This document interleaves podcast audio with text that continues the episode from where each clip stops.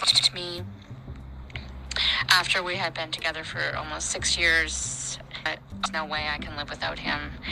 And then um, it's just a miracle that I was able to have Miss Self Love as a uh, as a breakup coach because you know, um, like when the breakup first happened, I thought, okay, like oh my god, you know, how am I gonna go without talking to him, you know, and detoxing um, from my ex? So she has been with me through this journey, like through this breakup, every step of the way. Like she's the best coach um, out there. Like you know, it's it's really tough to do this alone. Like trying to detach from somebody that you talk to every day of, uh, of your life for almost six years. So she um, has you know, made me strong. She's made me more attractive. I'm attracting more people that are positive. I'm glowing now.